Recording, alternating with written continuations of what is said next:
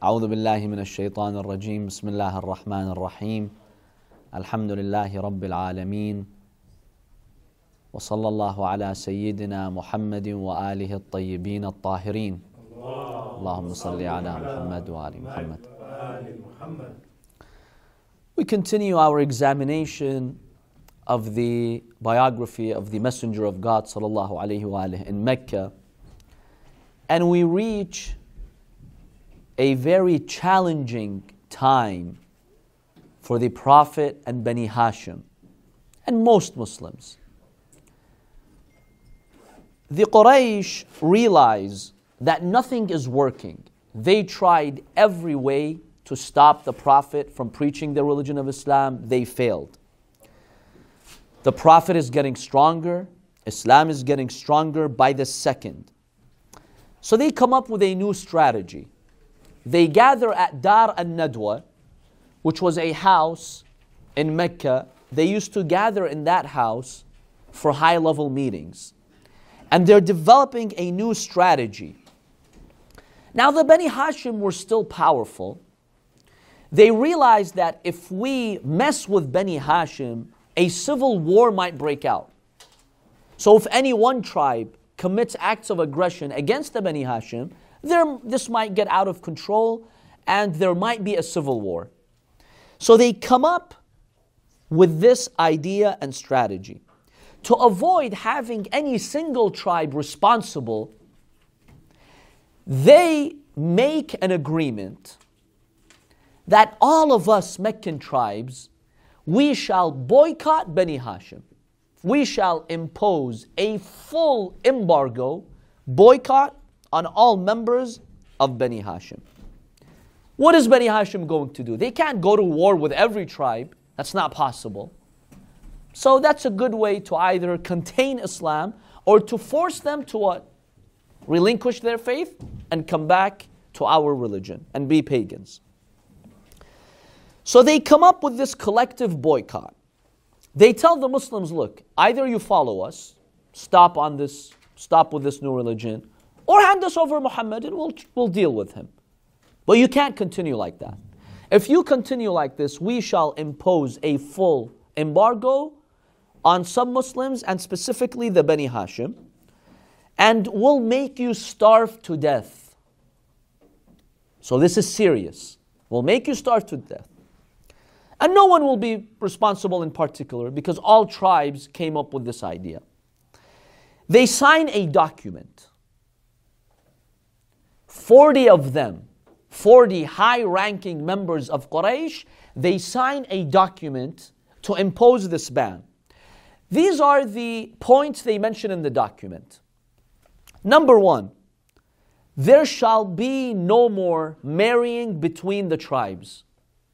So, no person from Bani Hashim is allowed to marry a woman from another tribe, and no man from another tribe will marry a woman from Bani Hashim. That's it. There's a complete ban on marriages. No marriages from now on. That's number one. Number two, do not sell them anything or buy anything from them. Complete economic embargo. Number three, don't make any sort of deal or agreement with them. Number four, let's look at the opponents of Muhammad. Let's support his opponents in any way possible. So if there's anyone from anywhere who has enmity with Muhammad, let's support them. Let them try to bring him down.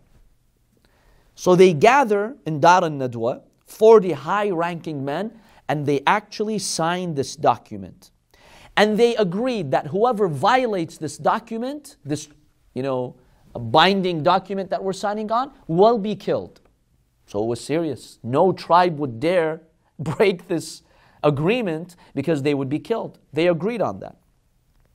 It was drafted by, by a Meccan man called Mansur ibn Akrama. He's the one who drafted this document, meaning he wrote it. Now, they all sealed it with their personal seals. At the time, if you were high ranking, you had a personal seal. In order to prove that this is your signature, they all sealed it. These 40 men, they sealed this document. What they did initially, they took this document, they hung it on the Kaaba. for everyone to witness and see. But then after a while, after a while, they were concerned, you know, what if a thief comes and he steals the document? We need to protect it somewhere safe. So they take the document to the house of Abu Jahl's mother. Abu Jahl had a mother. They decided to take this document to the house of his mother, and she would keep it there in somewhere that is safe and well protected, completely sealed. No one can open it. They make this agreement. This was in the year 6 to 7 after the birth of the Prophet. So we're talking about 6 to 7 years after the Prophet receives revelation. This incident happens. Abu Talib, when he hears about this document, he orders all members of Bani Hashim to go in Shi'b Abi Talib, the valley of Abu Talib. The valley of Abu Talib was an important piece of land right across from Masjid al Haram. It was an important piece of land that the Bani Hashim had inherited from their grandfathers. There's a long story behind how they got that piece of land, but it was the, the place to be in Mecca. The prime location in Mecca was just outside of Masjid al Haram. There was, you know, a valley right by Masjid al Haram called Shi'b Abi Talib, the valley of Abu Talib. The Prophet's house with Lady Khadija was there. The Prophet himself, he was born there. So it was an important area for Bani Hashim. It was the hub for Bani Hashim. By the way, today, you know, the authorities in Mecca have completely destroyed that valley and the house of the Prophet. The last time I went to Hajj, there was a market called Suq al Layl.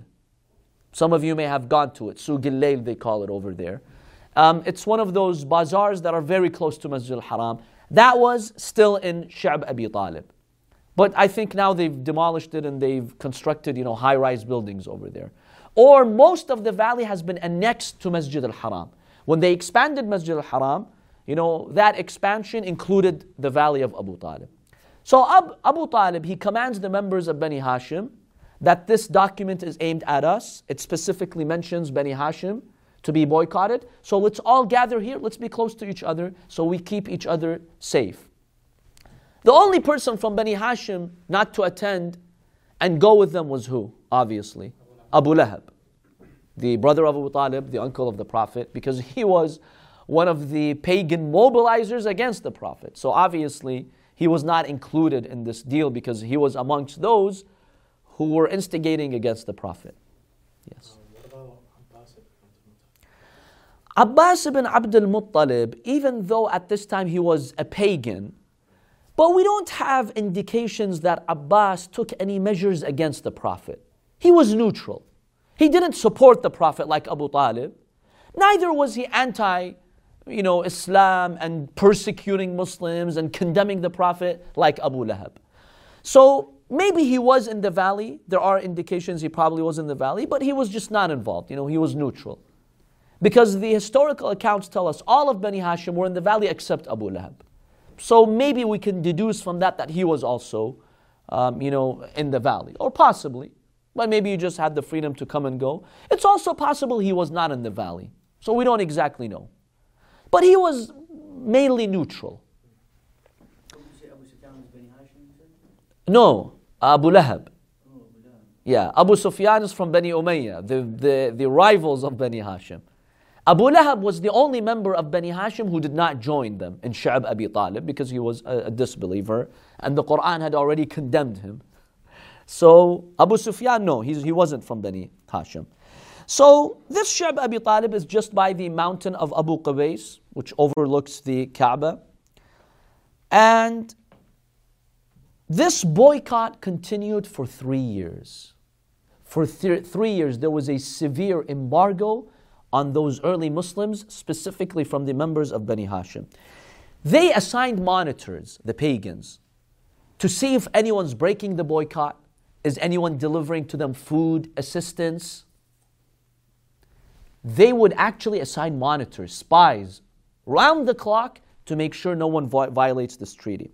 Abu Talib also assigned monitors to let Muslims know if there's a sudden attack, someone comes trying to kill the Prophet, at least we know, we can prepare. So there were monitors from both sides. Abu Talib had placed monitors for the safety of Muslims. The pagans had implanted spies and monitors in order to see if anyone breaks the treaty. So, how did they survive during those three years in such persecution? Remember, none of them can work. You can't buy, you can't sell, you can't work. You're stuck in a valley. And remember, when we say valley, it wasn't like this big valley, it's just a, a piece of property by Masjid al Haram. So, how did they survive?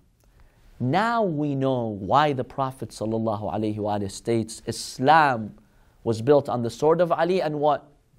The wealth of Khadija. It's the wealth of Lady Khadija that saved the Bani Hashim and those early Muslims. In fact, it was during those three years that her wealth finished. Because now nobody can work. There is a complete embargo. And Bani Hashim were not rich. Abbas, the uncle of the Prophet, he, he was richer than the other uncles. But Bani Hashim were not known to be rich. So their only source of wealth and funding really during those three years was the wealth of Lady Khadija alayhi salam. And that's why to honor Lady Khadija for all this wealth, later, when Allah subhanahu wa ta'ala gave the land of Fadak to the Prophet, He instructs the Prophet in the Holy Quran, Surah Al Isra, verse 26, وَآتِ ذَا الْقُرْبَى حَقَّهِ And give your nearest of kin, meaning your daughter Fatima, حَقَّهِ, their right. The Prophet tells his daughter Fatima alayhi salam that your, your mother Khadija, through her wealth, she sacrificed a lot for the religion of Islam. And, I, and Jibra'il has commanded me to pay her back. So I'm giving the land of Fadak to you. Remember, it was a very, uh, you know, uh, highly valued piece of land, very expensive piece of land. It would generate 120,000 golden dinars every year. That was a lot of money. You could buy a sheep with one dinar. So you do the math. Today, a sheep is about 100 to 200 dollars. Multiply that by 120,000 sheep. That's a lot of money. We're talking about millions of dollars in today's money. So Allah subhanahu wa ta'ala commands the Prophet, give the land of Fadak to Fatima. To honor her mother Khadija. Why? Because she was the only surviving inheritor of Lady Khadija. She didn't have any other surviving children at the time. Lady Fatima was the only surviving child of Lady Khadija. So Jibra'il says to the Prophet, Now you've become rich. Because the Prophet was poor his entire life. So he couldn't pay back Khadija. Allah tells him, Now you've got a piece of land, give it to Fatima. Where did this piece of land come from? This piece of land, after the Battle of Khaybar, there was a war with the Jews who broke the treaty with the Prophet. They conspired against Muslims. After the Battle of Khaybar, the Muslims became victorious. There was a Jewish tribe right by Khaybar. They owned the land of Fadak. They also conspired against the Prophet. They broke the treaty. When they saw the Muslims gained victory over the Jews of Khaybar, they made a deal with the Prophet. They told him, Look, we, we're sorry. We broke the treaty. However, we don't want to fight. Don't kill us. Don't fight us. We'll give you this piece of land and spare us. I remember the Prophet never wanted to kill people. So when people wanted to compromise, even though they had blood on their hands, because they conspired with the uh, pagans in the Battle of Ahzab, Muslims got killed because of their conspiracy. The Prophet said, Okay, I'll make a deal with you. So they gave him that land. Now, according to Islamic law, if the Prophet receives a piece of land without a fight, without a battle, Muslims have no right in it. Yes, if there's a war, if there's a battle, like pagans fight us somewhere, and we conquer their land, right? Then the fighters from the Muslims have a share of that land. It's like the spoils of war, they get a share of it. But when the Prophet is given a piece of land without a war, peacefully, he was given a land. According to Islamic law in the Quran, the Prophet solely owns the land. So no Muslims had a right in that land. It was solely to the Prophet, and he gave it to Lady Fatima. And of course, we know what happened to that land after the coup happened, after the Prophet and the caliphs, they took the land from Lady Fatima. So, Fadak was more uh, was more of an emblem. It was more symbolic than it was um, literal, uh, because we do know that uh, I believe it was Harun al-Rashid. He tells Imam al-Kadhim, "I'll give you back Fedek." He's like, "You wouldn't want to do that." He's like, "Why?" He's like, "Because it starts with Africa. All the earth is Fedek. And goes down to yeah, um, Caspian Sea and so on and so forth. So, do you think that um, there has been enough of an emphasis in Islamic literature of the symbolic nature of Fedek? Fadak, of course, was more symbolic than just a piece of land that Lady Fatima salam was asking for. In fact, Ibn Abil Hadid al Mu'tazili, uh, a Mu'tazili Sunni scholar who has a commentary on Nahj, on Nahj al Balagha, he says, Once I asked my Sunni teacher, I told him, why was Abu Bakr being so stubborn? He could have just given her the land of Fadak. I mean, why that insistence? He said, No, you've missed the point. Fatima was asking for Fadak as a prelude to asking for the caliphate. Because if she would have come in front of all Muslims, made her case, and Abu Bakr gives her Fadak, and she's truthful in her claim, the next day she would have come, okay, now you've accepted my claim, you see me as truthful, give up the Khilafah. Now she would have brought new claims for the Khilafah. So it was just actually an effort to reclaim the Khilafah. So, yes, definitely Fadak is symbolic. But remember, at the end of the day, it was also a personal violation of the family of the Prophet. You know, when you steal a piece of land, that in itself in Islam is theft. In addition to its symbolic, uh, you know, status. And remember, the main reason why they took Fadak, aside from, you know, denying them the Khilafah, because Fadak generated so much money, that would have allowed the Ahl al-Bayt to actually gain supporters and resist the new government.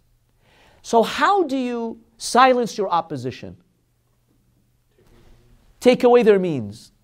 And when the people know that Ali and Fatima don't have that means, they really don't care. That's why Umar ibn al-Khattab tells Abu Bakr, He's the one who actually tells him to take Fadak. He tells him, look, people are the slaves of this world. They run after money.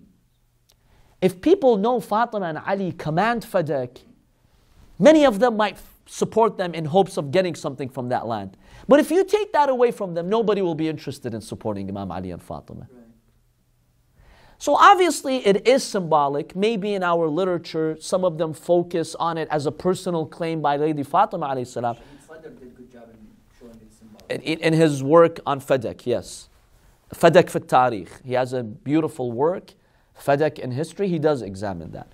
So honestly, if it's about a piece of land, Allah subhanahu wa ta'ala has honored the Ahlul Bayt with all of this existence. You know, what is a piece of land? Imam Ali ibn Abi Talib alayhi salam in Nahj Balagha says, وَمَا أَصْنَعُ بِفَدَكِ What do you think I'm going to do with a piece of land? We, the Ahlul Bayt, are above any piece of land.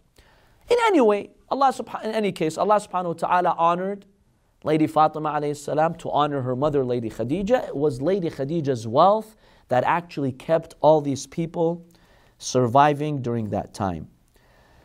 Now, yes. So, I've also read the hadith of uh, Imam al-Kadhim and Harun Rashid's uh, uh, exchange. Um, then how do we understand uh, the historical account that Umar bin Abdul Aziz gave Fadak back to Imam al-Baqir? Was that just that piece of which was inherited as fate? During his time, you know, he wasn't like those Umayyad vicious rulers. So, yes, he did give that land back to Imam al Baqir alayhi salam.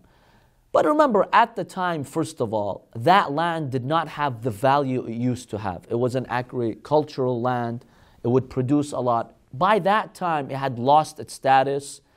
Um, it was probably even neglected due to the political crises that ensued. Um, so, yes, he did temporarily give it back to the Imam. salam. But once the Abbasid government rose to power, you know, they quickly recaptured that land from the Ahl al Bayt. So that land was required in those early days to create an opposition to ask for the Khilafah. When you want to give it back a hundred years later, what's the point? What do you want to do with that piece of land now? But then we would understand it then as just that geographical piece of land which was given to the Prophet. That's all that was given back to Imam al-Baqir. Yeah, nothing Not- more than that, not of the course. definition of Imam al-Kadhim Yes, starts in exactly. Which means he was basically telling him it's the Khilafah. When he tells him all the way from Africa to China, that means look, It's wherever the Muslims have reached. Exactly. It's the Khilafah which you have stolen from us. That's what he was telling him, yes. Sayyid, you mentioned that in the Quran Allah said, uh, give Khadija the land of Falak. No, no. Allah subhanahu wa ta'ala reveals verse 26 of Surah Al Isra in Medina. Remember, Surah Al Isra is Mecca, but this verse, even according to Sunni scholars, is a Medini verse. Allah commands the Prophet to give Fadak to Fatima. So in the Quran, he No, no, Allah doesn't mention the name Fatima. Allah says your near relative, Dhal Qurba, your nearest relative. Well, who was the nearest relative of the Prophet? Fatima, alayhi his daughter, right? Allah tells him, give your nearest relative Fadak, their right. And the historians and the scholars, even Sunni sources, tell us the Prophet gave Fadak to Fatima, alayhi salam, to honor her mother Khadija.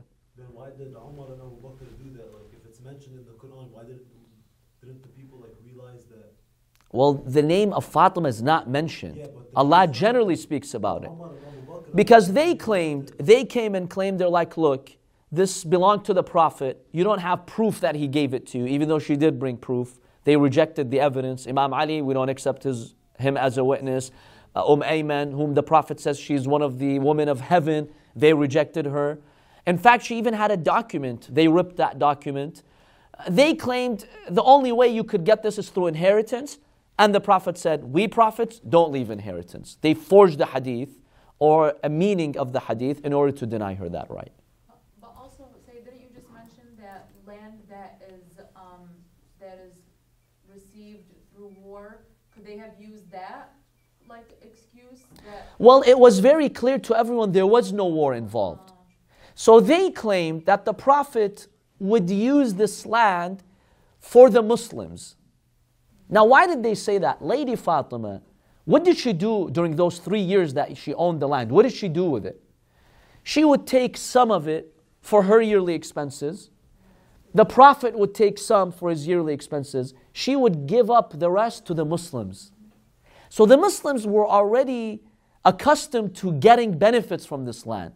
This made it easier on Abu Bakr to falsely claim that, oh, see, it belonged to the Muslims. Well, the Muslims were benefiting because Fatima was being charitable with it, not because they owned it. Otherwise, there was no war involved. How did the Muslims own it? The Holy Quran is very, very clear that if there is no war involved, it belongs to the Prophet. But they reject it. You know, they'll come up with any fabrication to reject that. Yes. Um, the Battle of Khaybar, uh, is that the battle uh, mentioned in Surah 9, verse 5? Surah 9, verse 5. Can you read the verse? Kill the non-believers, uh, like after the holy month is passed, kill the non-believers where you see them. No, no, no. That's not about Khaybar. This is about the mushrikeen who violated the treaty of Hudaybiyah. And they continued killing and persecuting Muslims. Allah subhanahu wa ta'ala says, after the sacred months, you know, they're in an active war with you, so now kill them. Because Allah subhanahu wa ta'ala told the Prophet, make a treaty, no war. The Prophet honored the treaty, they broke the treaty. Then they started killing Muslims. Allah subhanahu wa ta'ala says, let's respect the sanctity of this month. After the sanctity of this month, then those who are at war with you, then kill them. No, this is not about Khaybar. There's another verse about Khaybar. Allah subhanahu wa ta'ala is talking about the unbelievers, min sayasihim, if you look up this word. Allah subhanahu wa ta'ala is saying how, you know, Allah drove them out of their forts from Khaybar. Yes, in Surah Al Ahzab. So that happened in the seventh year of Hijrah. This was after the verse which you quoted. Now, Lady Khadija salam is spending from her wealth. When her wealth finishes, it runs out, they start eating grass, desert plants, just to keep themselves surviving. In fact, situation, the situation got so bad, children would starve, would literally starve. The pagans would hear children crying out of starvation and hunger. That's how bad it got in the valley of Abu Talib. Those pagans who would hear, some of them would feel happy, rejoiced. Yeah, Muhammad and his people deserve this. See, they didn't listen to us, now they're starving to death. While other pagans who had a better heart, they felt saddened. You know, kids are starving, come on. You know, we're being very cruel towards the Beni Hashim. So there were some who would sympathize, but remember, they didn't want to violate the document which they signed on. Now, the Muslims wouldn't dare leave this land, this valley, except in two months. The month of Rajab, you had the Umrah, where people came from all over the Arabian Peninsula to do their Umrah. The Muslims were, un- were, uh, were allowed, under very strict circumstances, to come to Masjid al Haram and do their Umrah, and also in Dhul Hijjah at the time of Hajj. They would come and do their Hajj. Now, this presented the Muslims a small window of opportunity to do some business. So, what did the pagans do? And Abu Jahl, he was the leader of this movement. They would go and announce in Masjid al Haram, by the Sa'i, any newcomer who would come, Oh people, don't do business with Bani Hashim. If you want to sell them anything, we'll pay double what Bani Hashim would pay. Just don't sell them. They inflated the prices so that Bani Hashim could not buy anything, buy or sell anything. That's how bad it got. They were willing to pay double and triple to those visitors who would come just so they would deny Bani Hashim from buying food. Yes. Um, you said the two months were Rajab and Dhul Hijjah. Rajab and Dhul Hijjah. Rajab is for the Umrah, Rajabiyya, and Dhul Hijjah was for the Hajj. These were the only two exceptions. Other than that, they really did not um, have a chance to do any business. So even to that point, you just want to buy food, you can. You know, when, when you read these events, brothers and sisters, sometimes, honestly, because maybe of our religion, for the sisters, because of the hijab, sometimes you feel you don't have as many economic opportunities. Maybe you need to go to more interviews to be accepted. And you see many people giving up their faith. Look at these early Muslims. Three years, starvation, starvation. They did not give up their religion. That's really a lesson for us. What we go through is not one thousandth of what they went through. And yet, oh no, it's difficult to be a Muslim. The hijab is an impediment. I can't get the job I want as quickly as I want, and so on and so forth. Look at those early Muslims, what they had to go through. Three years. It's not three days or three months, three years. Seeing children cry. Can you handle seeing a child cry from starvation? Can you? You can't watch that scene. Imagine what the Prophet and the Muslims, the psychological pain they had to go through before the physical pain. But they remained steadfast in the way of Allah subhanahu wa ta'ala. We really live like kings in heaven compared to what those early Muslims had to go through. So, the end goal was to make Muslims suffer until they'd give up or hand over the Prophet. That was their goal. Now, how did they get food during those three years? We know that Lady Khadija was funding, but remember, they had monitors. So, how did they manage to get food inside the valley? There are two ways. The first way was through the efforts of Imam Ali. He would secretly take the wealth of Lady Khadija, he would secretly go outside, in secrecy, he would make some deals and transactions with some fair people in Mecca, and he would deliver the food. But he had to do this very secretly, because had they caught him taking food, they would have definitely ap- attempted to kill him. So this was a big sacrifice on behalf of Amir al-Mu'mineen alayhi salam to put himself in that situation. So this was one way. Another way through which they would get food is through the nephew of Lady Khadija, Hukaym ibn Hazam. Hukaym ibn Hazam was a pagan. He did not become a Muslim. But Lady Khadija was his aunt. So historians tell us that he would deliver food to the valley of Abu Talib. Once Abu Jahl noticed him and he put a fight with him. He told him, What are you doing carrying food? Because he was carrying food with a servant. They were carrying food to the valley of Abu Talib. He told him, What exactly are you doing? He says, No, I'm just carrying food to my aunt. Because Lady Khadija was his aunt and it was her money, right? So I'm just carrying money to my aunt. It's like, no, no, no, that's not going to fly. You're, ta- you're, you're taking money for the Muslims.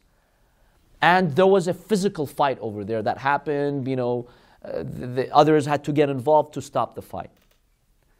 So these were the, the, the ways through which the Muslims would get their food. Primarily through the efforts of Imam Ali salam, secretly leaving, for example, in the darkness of the night, he would leave to get some food for the Muslims, and also the nephew of Lady Khadija, salam, Hukaym ibn Hazam.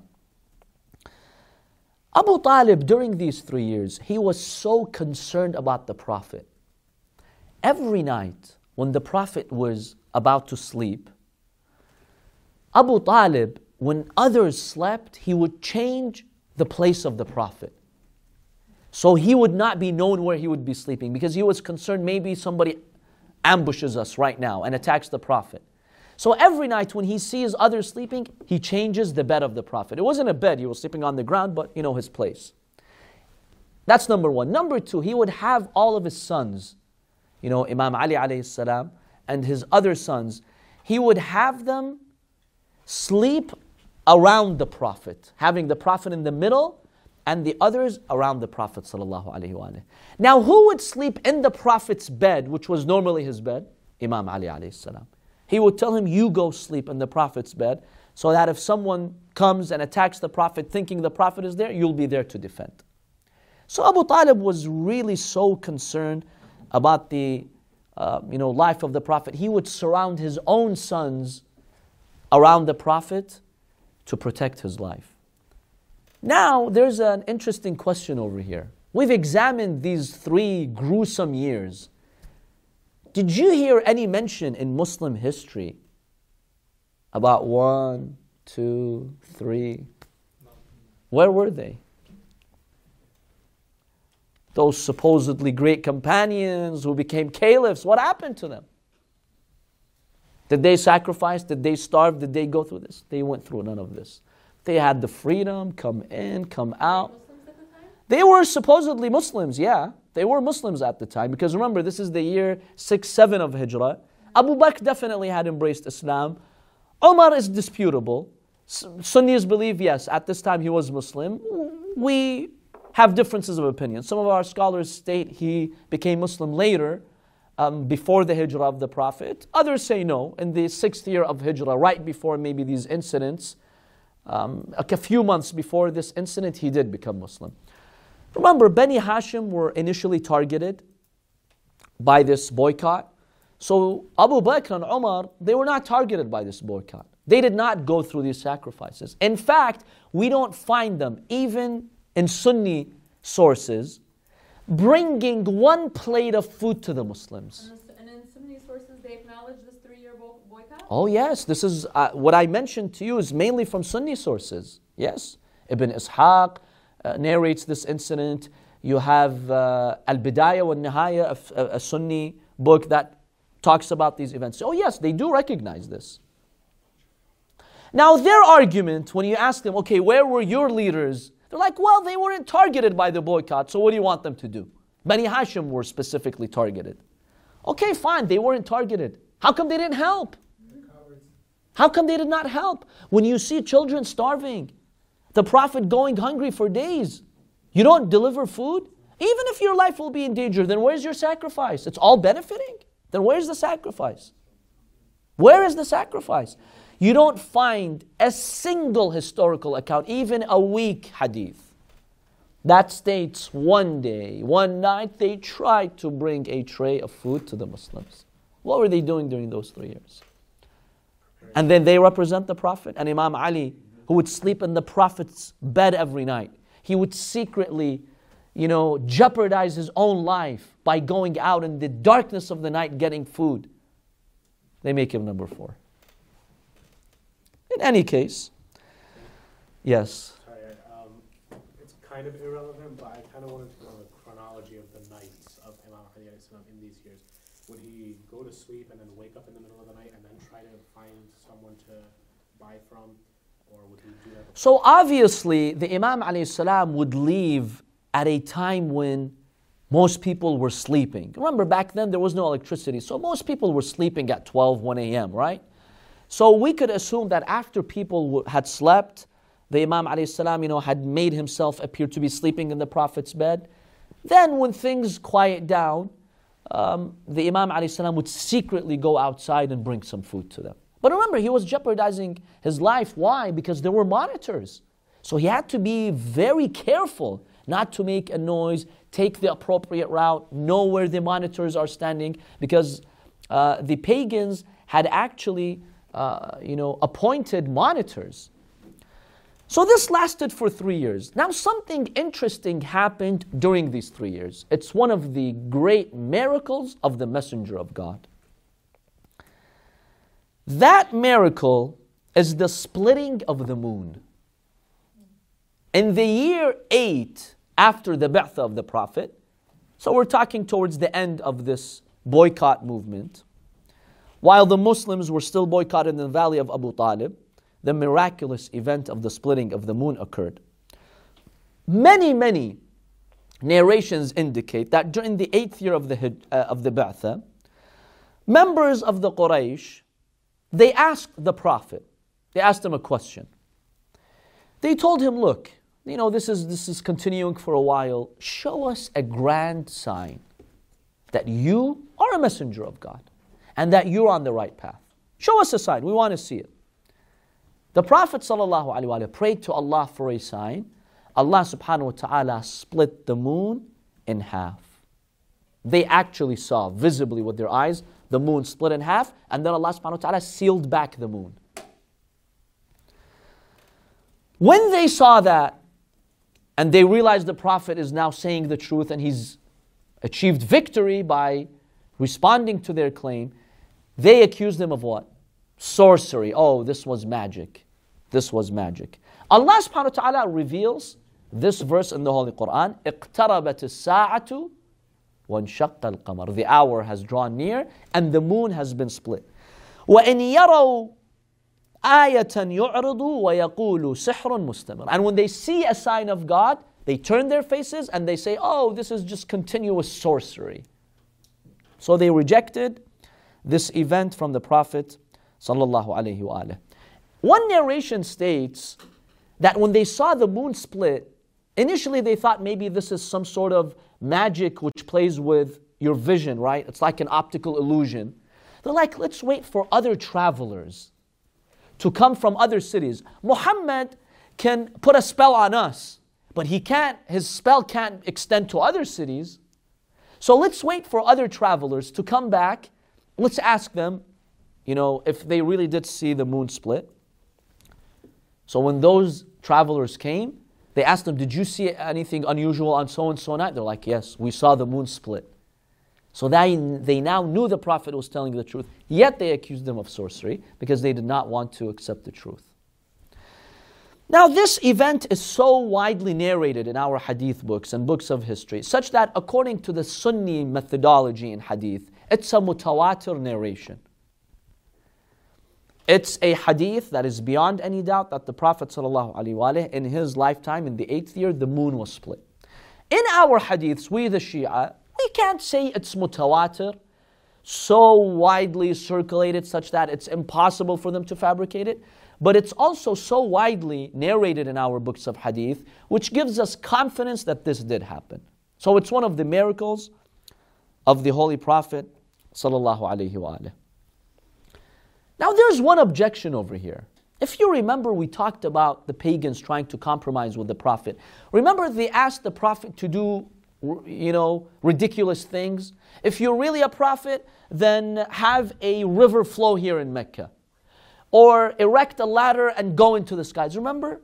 And the prophet told them, Look, I'm a messenger of God. I'm not going to do what your desires dictate.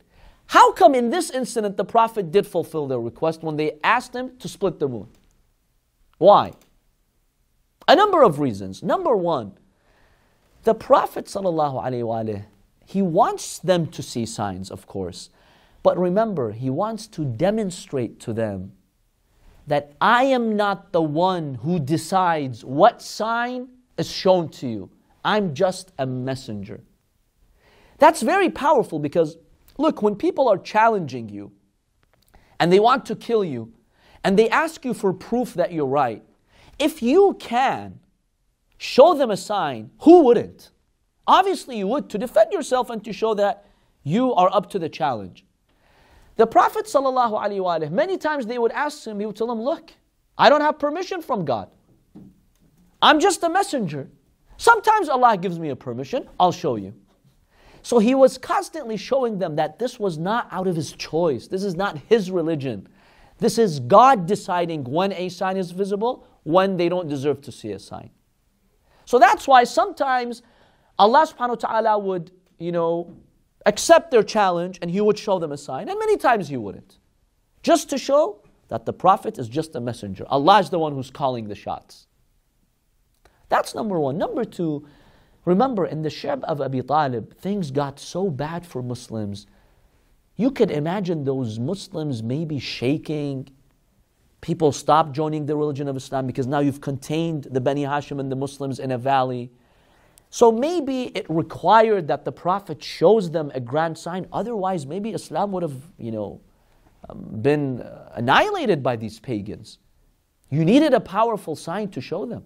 And when some of them saw that sign, while many of them rejected, but there were some whose hearts were strengthened. Yes. Did anybody like uh, die because of this boycott? Yes, yes, we have people who died there, especially children. There are children who starved to death in that boycott, absolutely. There were a number of people who died. So, Allah subhanahu wa ta'ala does accept that challenge and He shows the splitting of the moon. Another objection is wait a minute, if this event did really happen, then it must have been a global event. How come, like the scientists in the Roman Empire who had telescopes at the time, how come this was not documented? What's the reason? First of all, remember, back then, you did not have this global world village where people were in communication with each other and they could easily narrate these events.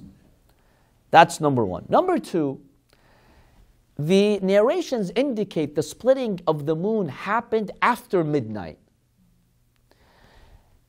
Just as the moon had risen. Now, if you go to the Roman Empire at the time, the sun, the moon had not risen yet. So probably it was not in their horizon yet for them to see this. But if you go east to India, there are accounts, even there are manuscripts, by the way, that have survived in history, in which they saw the splitting of the moon in India. So, for example, uh, to give you one account of those who were in India, Dr. Zaghlul, who's a scientist, he cites an Indian historical manuscript. This is contained, contained in the India Office Library in London, manuscript number 2807 slash 152 dash 173. This is the number of the document in that library. What does it say? It says that this incident was observed by the king of Malabar in Chakrawati Farmis. I don't know exactly where that is in India. Are you familiar with where that would be? So basically, and that was the starting point for, in, for Islam spreading in India. When the king saw this event, and he had heard that a prophet has emerged in Arabia and he's making this claim, he's like, This prophet is truthful. So he embraced Islam, the king of that regional area, and his people embraced the religion of Islam. And there are historical clues that indicate Islam started in India with this incident. So if you go further east, there are some reports of them seeing the moon split. Yes, if you go west, the moon had not risen yet. So maybe that's why, you know, in, in Rome they did not observe this uh, incident. Yes. Chinese accounts or Japanese? Nothing has survived history. Remember, sometimes you could have a cl- cloudy horizon. Um, and and our ahadith, by the way, indicate it did not last for long. It was just a few minutes. And especially if it's at midnight. Remember, back then people were asleep. I mean, how many people do you find? Maybe just isolated travelers. And who's going to believe them? Who's going to? Maybe this was an illusion. Plus, the moon sets like very quick. It Exactly. The moon also sets quite quickly, and the splitting did not take long. Now, scientifically, is there anything to say about the splitting of the moon? There is a lot of scientific discussion on the splitting of the moon, and there are clues that there is a big rift, a 300 kilometer rift in the moon, which some scientists, especially Muslim scientists, upon examining that, um, they believe this was actually the place where the moon was split from. So there are signs, geological signs, on the surface of the moon which reveal there may have been a split. Today, today, NASA has confirmed there's a 300 kilometer big, huge rift in the moon. And they can't explain it. You know, what, what geological factors actually um, led to that? You know, the Apollo mission photographs of the Rima Ariadaeus, however you pronounce that, it revealed that there was actually a 300 kilometer rift, and we have actually photos of that. You could see it online. There is a rift. Now, NASA, of course, is not going to confirm that this is a miracle of the Prophet, but you know, I don't know how they explain that rift, but they don't have a plausible explanation as to what geological factors could have, uh, you know, caused that rift. Yes. So that rift is not geographically local on the moon, is it, or is it, or is it on the full sphere of the moon? Well, 300 kilometers of it is very visible to us. Is the 300 kilometers like, like? It's pretty wide, yes. No, no, no. This is the length of it. Um, the width of it, uh, you can check. I think it's about, maybe it goes in some areas nine kilometers deep. So, in any case, there, you know, we can't say for certain that this rift is due to that split. However, it's, it's an indication. It's an unexplainable rift. I remember at yeah, University of Michigan in, in Ann Arbor, they were making the case, I don't know, four month course about Prophet Muhammad and Islam. صلى على And محمد uh, وعلى they were basically saying the Prophet had no miracles. And then I mentioned this to them and they, and, and, and they denied it. Like, They dismissed it. yeah, yeah, and I showed them Sunni scriptures and I showed them Shia scriptures. Because I was telling them how it shows the greatness of the Prophet. Like if Imam Ali split the door, Musa split the sea, the Prophet split the moon. And um, they just rejected it. They were I- I- Muslims who rejected it? No, it was a German well, that explains it all. In any case, we have in our history, you know, the splitting of the moon. It's well, well documented. Maybe one day modern science will actually discover a full splitting of the moon that has happened before. Now, one final thing about this boycott. Towards the end of this boycott, in the third year, after about three years, the Prophet ﷺ receives revelation that that document, which these pagans signed, and it's concealed in the house of the mother of Abu Jahl, this document has been eaten by termites. God sent termites to eat the paper of the document except the name of God. Because remember, pagans, they believed in God and idols. So whatever was false in that document and attacking Bani Hashim, the termites ate it, only the name of God was kept intact. Allah informs the Prophet. What does the Prophet do? He goes to his uncle Abu Talib. He tells him, My uncle, Jibra'il has informed me that their document has been eaten by termites. Abu Talib comes out of the valley. Pagans are surprised. Ah, Abu Talib, you're giving up. It's about time that you come and negotiate with us. Is it starvation? What took you out of the valley? Is it ju' starvation? He says, No. But I've got a deal that I want to make with you. They're now excited. They thought he wants wanted to compromise because he was the pillar supporting the Prophet. So when he came, they realized, okay, the Muslims can't handle the situation. He told them, I've got a deal to make with you. But for me to make this deal, I want you to go and bring the document sealed. Don't open it. Bring the document that you signed, put it in front of me, and then we'll make the deal. Look at the shrewdness of Abu Talib. They go to the house of Umm Jahl, it's completely sealed. Like if someone had taken a look at the document, you could tell from the broken seal. They brought the document, they placed it before everyone's watching. This is by Masjid al Haram, everyone's watching. When they put the document, he told them, Look, I've got a deal. My nephew Muhammad has informed me that God has informed him through Jibra'il that God had sent termites to eat the document. Here's the deal I, I want to make with you. If he's truthful, now you open it and see. If he's truthful, that indicates we're on the right path and you should stop your aggression. You can't continue like that. If he's lying, I'll hand him over and kill him, finish him off. Deal? They're like fabulous deal. Because they didn't believe in the Prophet, many of them. You know, the shaitan plays with their mind. They're like, wow, he's actually giving us a chance to kill Muhammad. And uh, Muhammad doesn't have the knowledge of the unseen. How does he know what's happening in the document? They accept the deal. Everyone's watching. He says, okay, now you guys open the document. All of you who sealed it, you 40, come. First of all, he told them, do you recognize that this is your document? This is your seal. So later they don't say that this was another document. Before he told them what the deal is, he told them, is this your document, your seal? They're like, yes, we recognize it to be our seal. He says, okay, now open it. They opened it. What did they see? The whole piece of paper was eaten by termites except the name of Allah. At that point, all the Muslims said, Allahu Akbar. And Abu Talib told them, okay, Allah has shown you a clear sign, stop. Tens of people became Muslim. Now Abu Jahl and others said, no, let's still keep the boycott. After making, making a deal that if Muhammad was truthful, we'll let you go. However, there were some members of the Quraysh who couldn't take this anymore. They sided with the Muslims. They, they told Abu Jahl, look, we will no longer respect this document. We made a deal with them, and we're not going to enforce the boycott anymore. So the boycott crumbled. And the Bani Hashim and those early Muslims, they came out of the boycott and now they were in Mecca. Look at Abu Talib. You know, next, inshallah, we'll examine the faith of Abu Talib because other schools of thought consider him to be a disbeliever who died as a pagan. Next, we'll examine that in detail.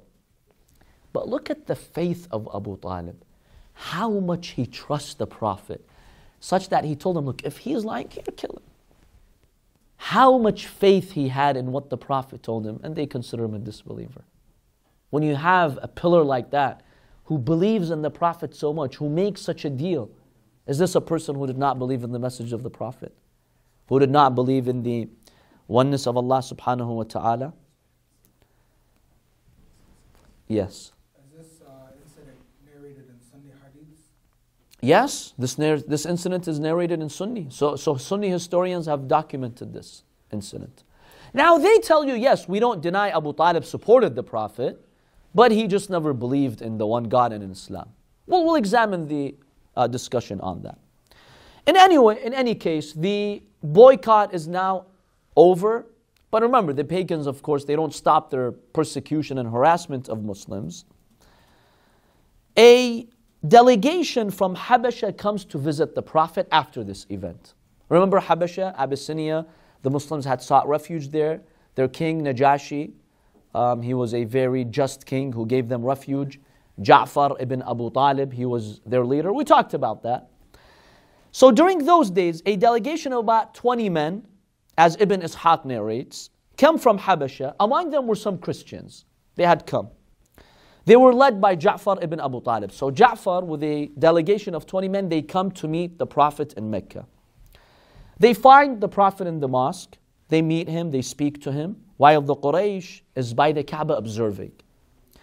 After the Prophet invites that de- delegation of Christians to um, embrace the religion of Islam, they believe and embrace the religion of Islam.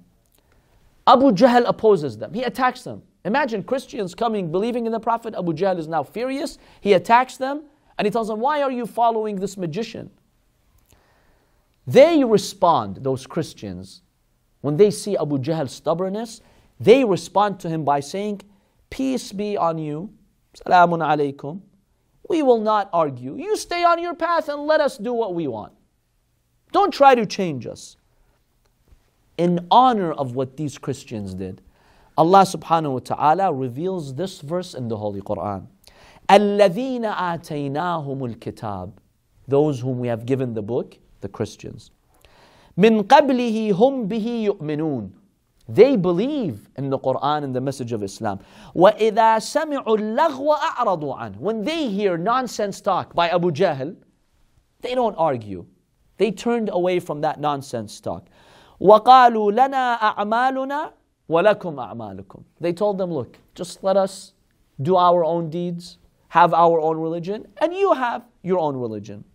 سَلَامٌ عَلَيْكُمْ لا نبتغي الجاهلين. Peace be on you. We're not going to follow you, ignorant ones. So a number of Christians, upon meeting the Prophet, they actually uh, embrace the religion of Islam. This infuriates the Quraysh to see more and more people embracing the religion of Islam.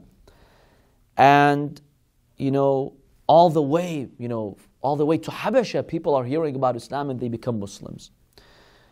So they were losing more and more power, and this infuriated them. Next, inshallah, we'll examine the Iman of Abu Talib and the role of Abu Talib in solidifying the religion of Islam. We'll examine some misconceptions about him. They claim there are verses in the Holy Quran which say he died as a disbeliever. We'll examine that. وصلى الله على محمد وآله الطاهرين. اللهم صل على محمد.